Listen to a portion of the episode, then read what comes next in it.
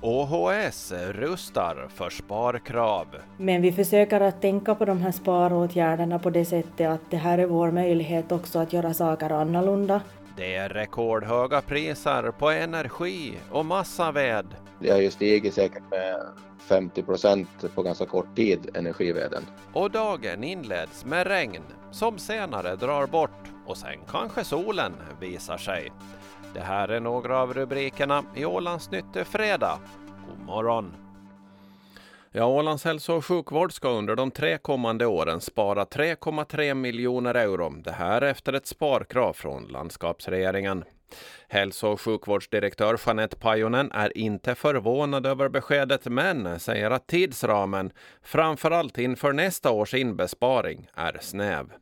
Var det ska sparas är ännu inte bestämt, men då största delen av OHS budget läggs på personalkostnader och köpta tjänster så är det också där de största inbesparingarna måste ske, säger Jeanette Pajonen. Handlar det om köpta tjänster så handlar det ju om att man minskar på inköpen och handlar det om personal så kanske det handlar om att man effektiverar, gör om någon mm. process eller någon verksamhet. Men det, det är liksom för tidigt att säga vad det exakt ska handla om. Under åren 2025 till 2027 ska 1,1 miljoner euro sparas per år, vilket innebär en årlig nedbantning som motsvarar 1 procent av årets budget. Jeanette Pajunen säger att man inte kommer att lägga fram några förslag som skulle försämra vården. Alla våra processer är ju inte optimala. Och då försöker vi göra dem mera optimala och det kan liksom i sig redan spara pengar och då blir det ju bättre, fast det kostar mindre. Förhoppningen är att vårdkvaliteten inte ska påverkas, men att spara så mycket pengar görs inte utan att personalen påverkas tror Jeanette Pajunen? Jag har nog väldigt svårt att se att man skulle kunna liksom gå förbi det.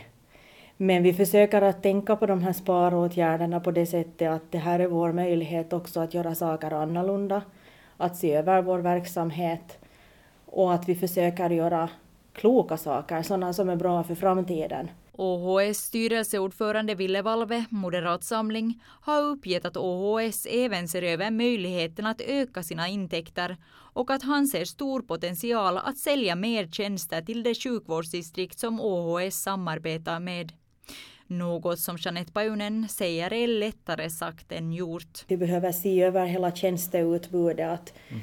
Att när, när, det, när kommer gränsen emot liksom mm. för att vi ska tänka att vi ska ha egna läkare eller att vi ska köpa in konsulter? När, när är det så att vi får helt enkelt vänja oss vid tanken att vi får vården någon annanstans. Men det, det här är bara spekulationer, alltså vi försöker gå igenom allt och, mm. och sen relaterar vi då och kopplar till det här regeringsprogrammet som också, också har den här strategiska planen som, som man ska ta fram då till 2040, att hela, hur ska vården se ut?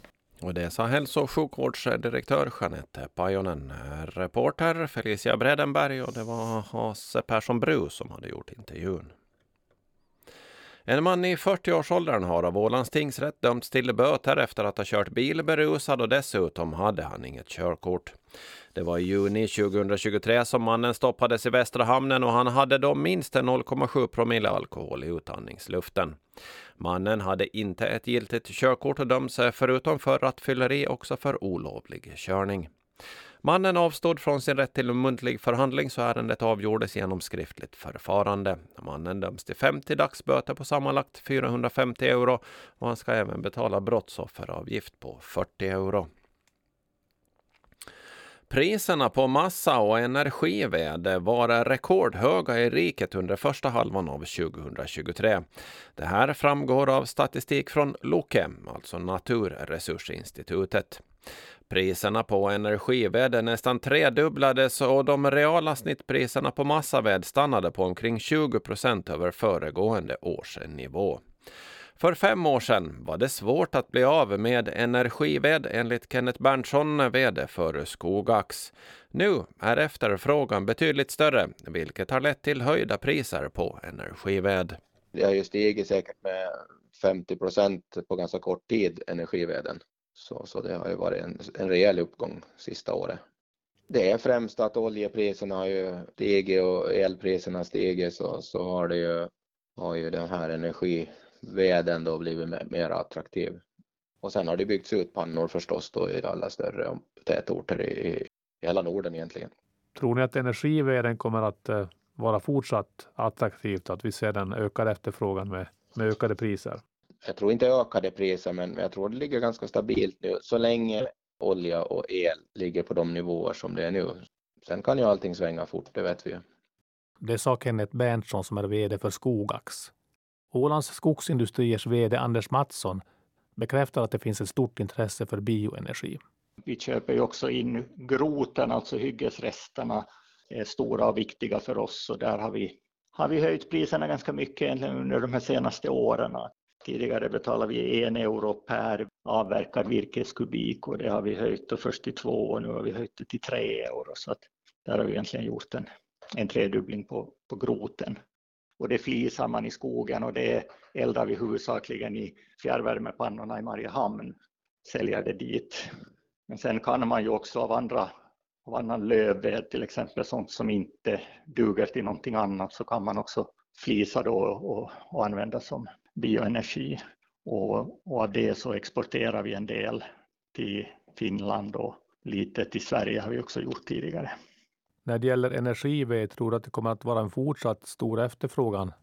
Eh, jag tror att det säkert, säkert kommer att, att vara det. I Finland påverkas ju priserna av att all import från Ryssland stoppades här för eh, ett par år sedan.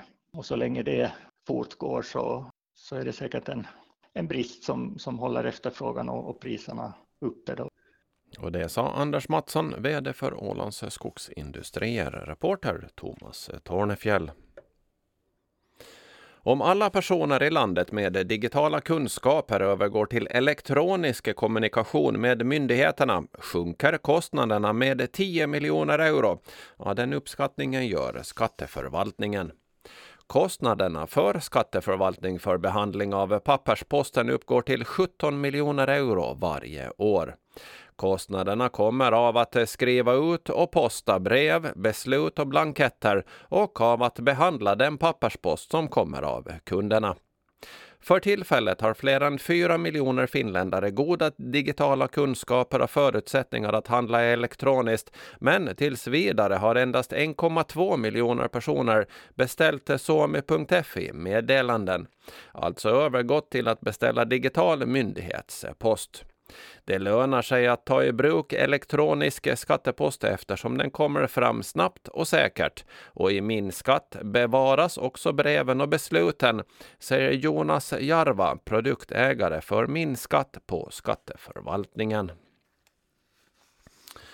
Och så har vi kommit fram till vädret. Ja, under morgonen och förmiddagen så är det måttligt regn, men till eftermiddagen så drar regnet vidare och det blir uppehåll och uppklarnande. Temperatur 3 till 4 plusgrader och frisk sydlig vind runt 10 meter per sekund och i byarna kan det vara upp till 17 meter per sekund. Ikväll avtar vinden en aning. Sjövädret sydlig till sydostlig vind 12 till 16 meter per sekund. Från ikväll sydvästlig vind 8 till 12 meter per sekund. Tidvis är det regn och i eftermiddag från väst eh, så blir det god sikt. Det här var Ålandsnytt i studion Ove Sjöblom.